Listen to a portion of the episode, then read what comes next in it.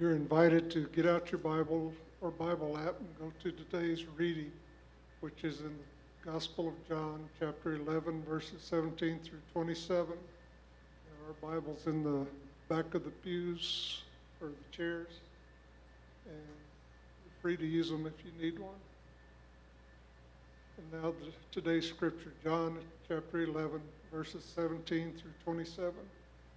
When Jesus arrived, he found that Lazarus had already been in the tomb four days. Now, Bethany was near Jerusalem, some two miles away, and many of the Jews had come to Martha and Mary to console them about their brother. When Martha heard that Jesus was coming, she went out. She went and met him, while Mary stayed at home. Martha said to Jesus, Lord, if you had been here, my brother would not have died. But even now I know that God will give you whatever you ask of him. Jesus said to her, Your brother will rise again. Martha said to him, I know that he will rise again in the resurrection on the last day. Jesus said to her, I am the resurrection and the life. Those who believe in me, even though they die, will live, and everyone who lives and believes in me will never die. Do you believe this? She said to him, Yes, Lord, I believe that you are the Messiah, the Son of God, the one coming into the world. This is the word of God for the people of God. Thanks be to God.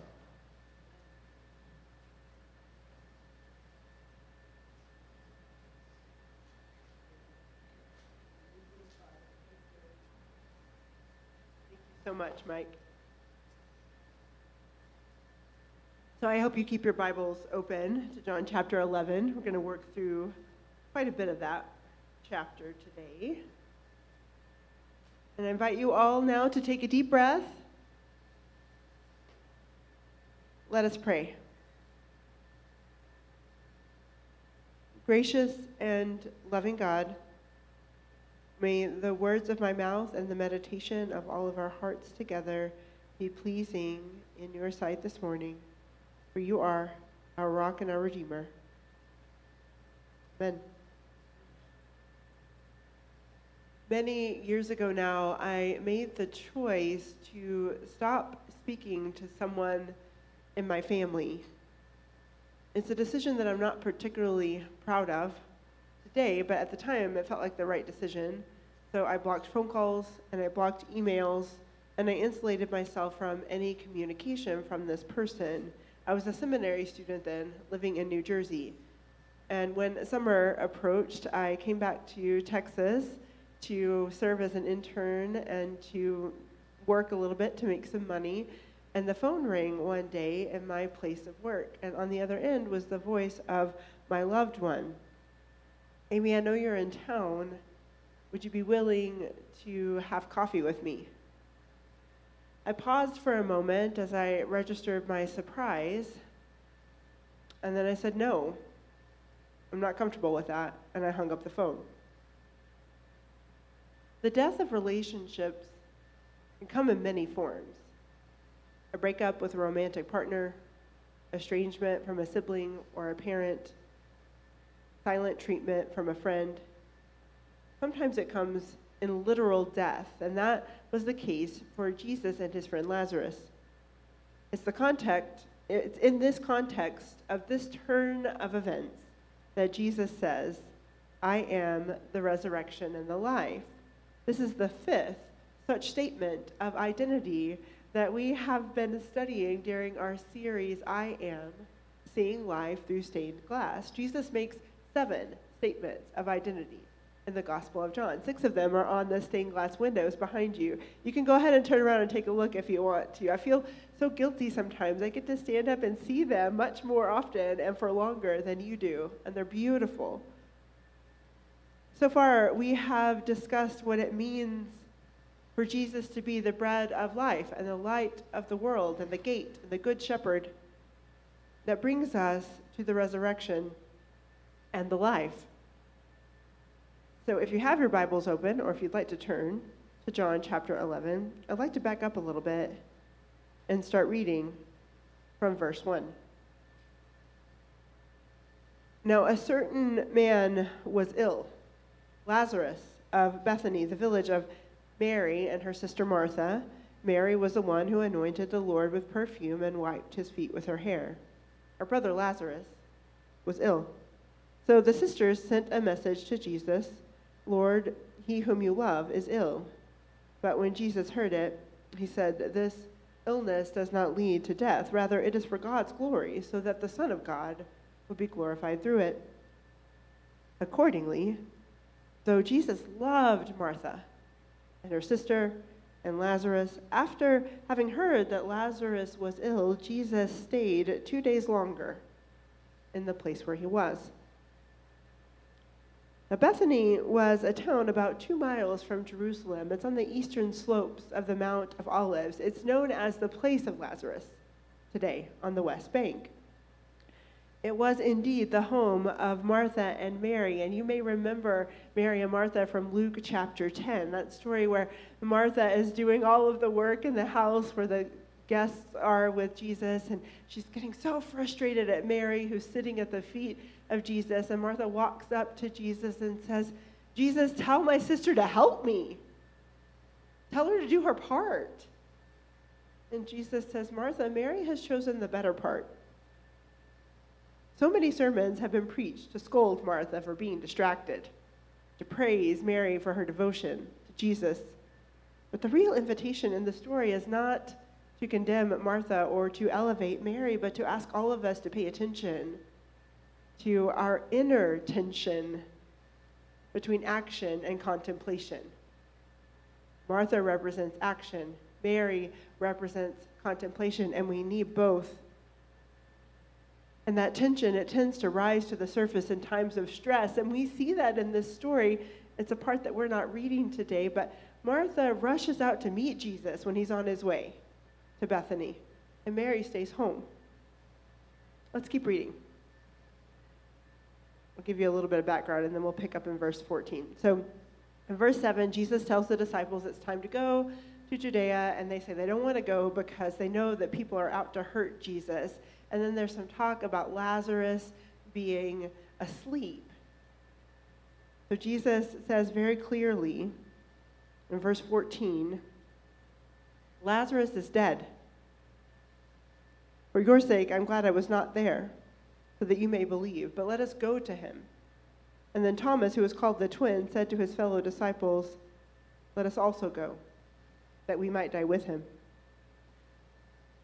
Jesus arrives, and Mary and Martha, they take the opportunity at different times to tell Jesus, If you had been here, our brother would not have died. That leads to talk about the resurrection. Now, in those days, many Jewish people believed in a final judgment day and Jesus had been connecting that final judgment day with eternal presence with God. So Martha says something about Lazarus being resurrected on that last day with the saints. But Jesus is talking about something much more immediate.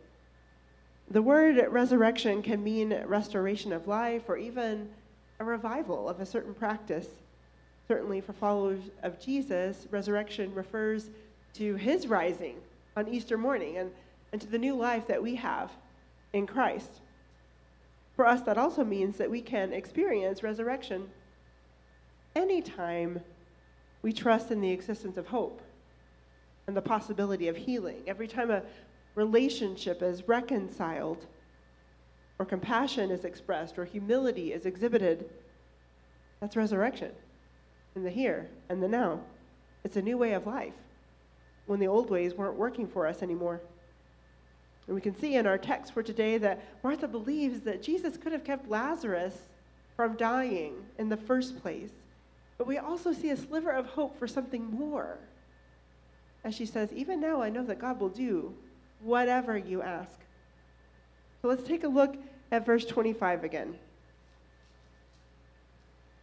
Verse 25 is where Jesus says, I am the resurrection and the life. Those who believe in me, even though they die, will live. And everyone who lives and believes in me will never die. Do you believe this? And Martha replies, I believe you are the Messiah, the Son of God, the one who is coming into the world. Right there is a moment of resurrection. Resurrection is beginning right there. And it's not just for Lazarus, it's for Martha too, who in just moments will see her brother step out of his grave very much alive. So I encourage you this week to read the whole story. Read from verses 1 through 44 in John chapter 11. It's a beautiful passage, and in it you will encounter the easiest verse in the whole Bible to memorize. What is it? Jesus wept. That's right. There's so much speculation about why Jesus would cry, why Jesus would weep when he's about to perform this miracle that's going to make everybody happy. Jesus wept. This is my interpretation now. Jesus wept because his friends had given up on the possibility of new life. Lazarus had been in the tomb for four days, but the mourning period in that culture was 30 days. And the finality of death was not really acknowledged for an entire year. Jesus wept because his friends did not yet understand that for resurrection to happen, death has to happen first. For resurrection to happen, death has to happen first, but we're so reluctant to acknowledge death. We preach a good game. We talk about the importance of dying to ourself, which actually is nowhere in the Bible, but the premise is there. Jesus says in Luke that anyone who wants to follow him must deny themselves and take up their cross. Paul picks up this theme in the letter to the Philippians saying, Do nothing from selfish ambition or empty conceit, but in humility regard others as better than yourselves. This is the example that Jesus set for us, Paul says. So it's not easy at all, dying to ourselves, but it is a requirement for following Jesus. And I did say requirement. We can believe in Jesus all we want. We can make the most beautiful professions of faith like Martha without dying to ourselves even a little bit. And God will still love us, right? Grace is not something that we can earn, but we won't actually be following in the ways of Jesus unless we're willing to live differently. Jesus calls his followers to turn the other cheek, to walk the extra mile, to give the shirts off of our backs, to give to everyone who asks, and to love our enemies. Now, I know some wonderful people who are truly seeking to live in this way, and I know that you do too. But on the whole, on the whole, we American Christians, we are failing to actually follow Jesus. And that is why the church in our nation is dying. We're so quick to blame the changing culture around us or the moral decline of the younger generations, but the real problem is that we have failed to build a culture in which we actually follow the teachings of Jesus. Our churches are full of nice people who love God and truly want to help others, but we have not been taught, nor are we really willing to do this kind of inner work. So, what needs to die? What am I talking about here? Well, the answer is going to differ for each of us, but something on this list usually applies. Our pride has to go. And in a healthy faith community, there's no place for resentment either, or judgment, or jealousy. All of that needs to die within us. And I say us because I am human too, and I am not exempt. Perhaps we also need to let go of a longed for apology, or the need to be right, or how about a fear of scarcity? or self centeredness. These postures, they don't serve us well. It's pretty easy to talk about these attitudes and these behaviors as a group in theory and to condemn them all together, but it's another thing to be honest with ourselves about which ones are alive within us and which ones need to die. Which ones are alive and feeding us false narratives about who we are and why our poor behavior is justifiable. Now, like anything, following Jesus and dying to ourselves, it takes intention practice. Death to our harmful and destructive behaviors only really comes through replacing them with humility and healing, confession, repentance, forgiveness.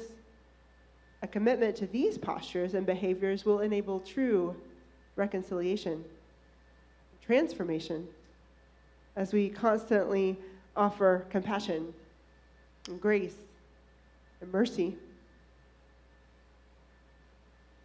It's not easy. It's much easier to hang up the phone. Like I did all those years ago when someone I loved called me and asked me to imagine the possibility of reconciliation.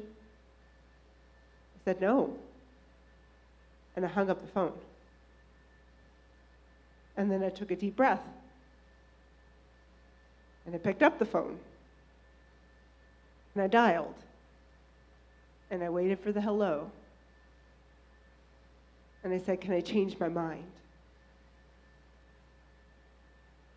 It did not happen overnight. But because we were both willing to do the work, reconciliation has truly happened, and that relationship that once seemed dead is very much alive and it's healthy. I don't know what needs to die in you, but you're human, so I can guess it's something.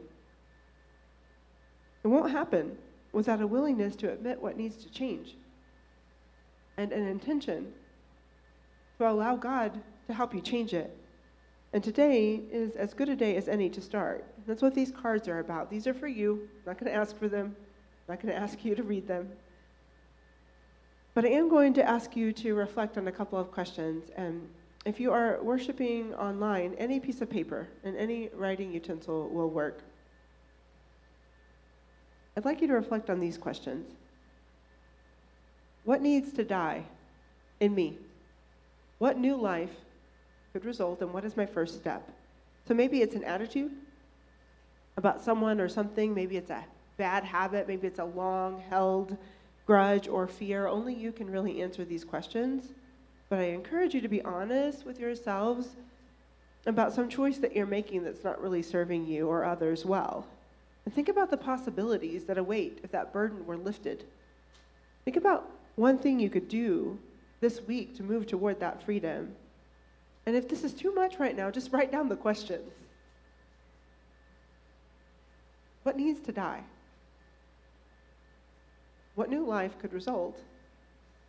And what is my first step? Take a couple of minutes, make some notes. Again, I'm not going to ask you to read them. Take a few minutes a couple minutes, and we'll come back.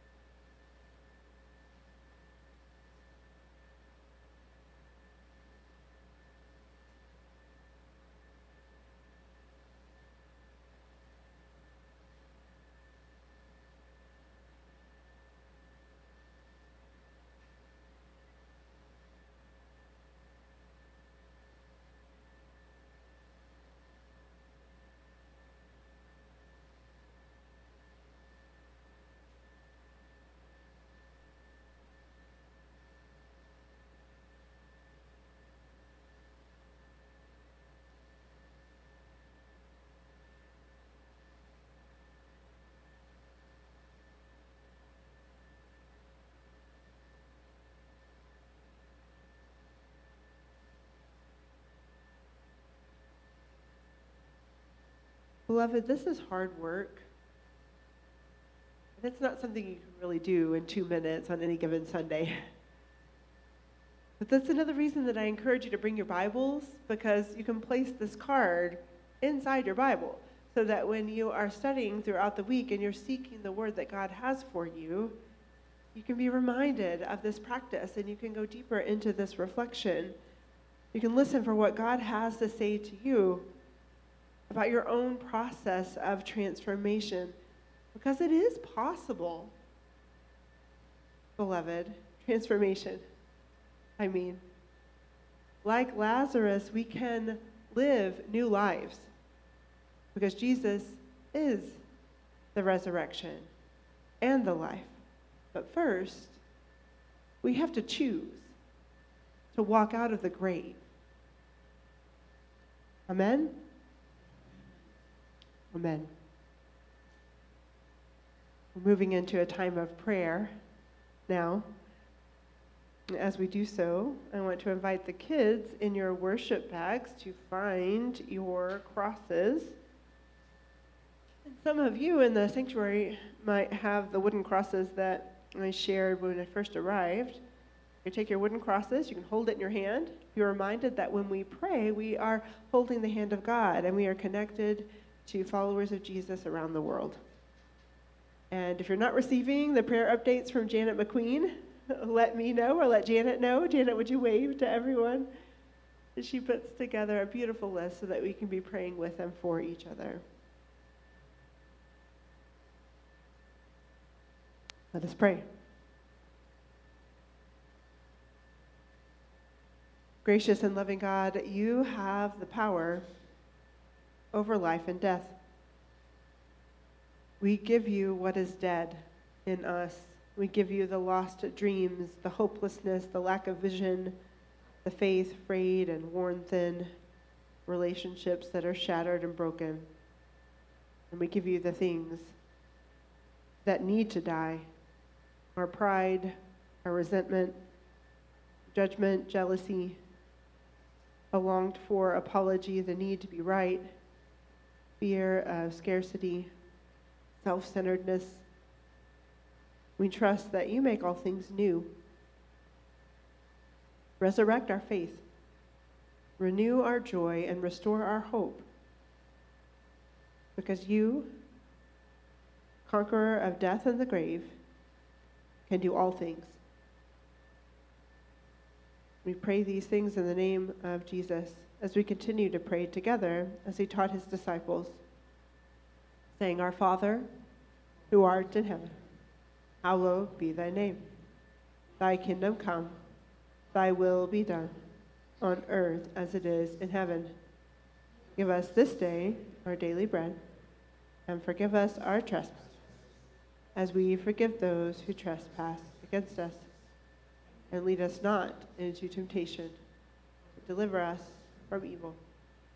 For thine is the kingdom, and the power, and the glory forever. Amen.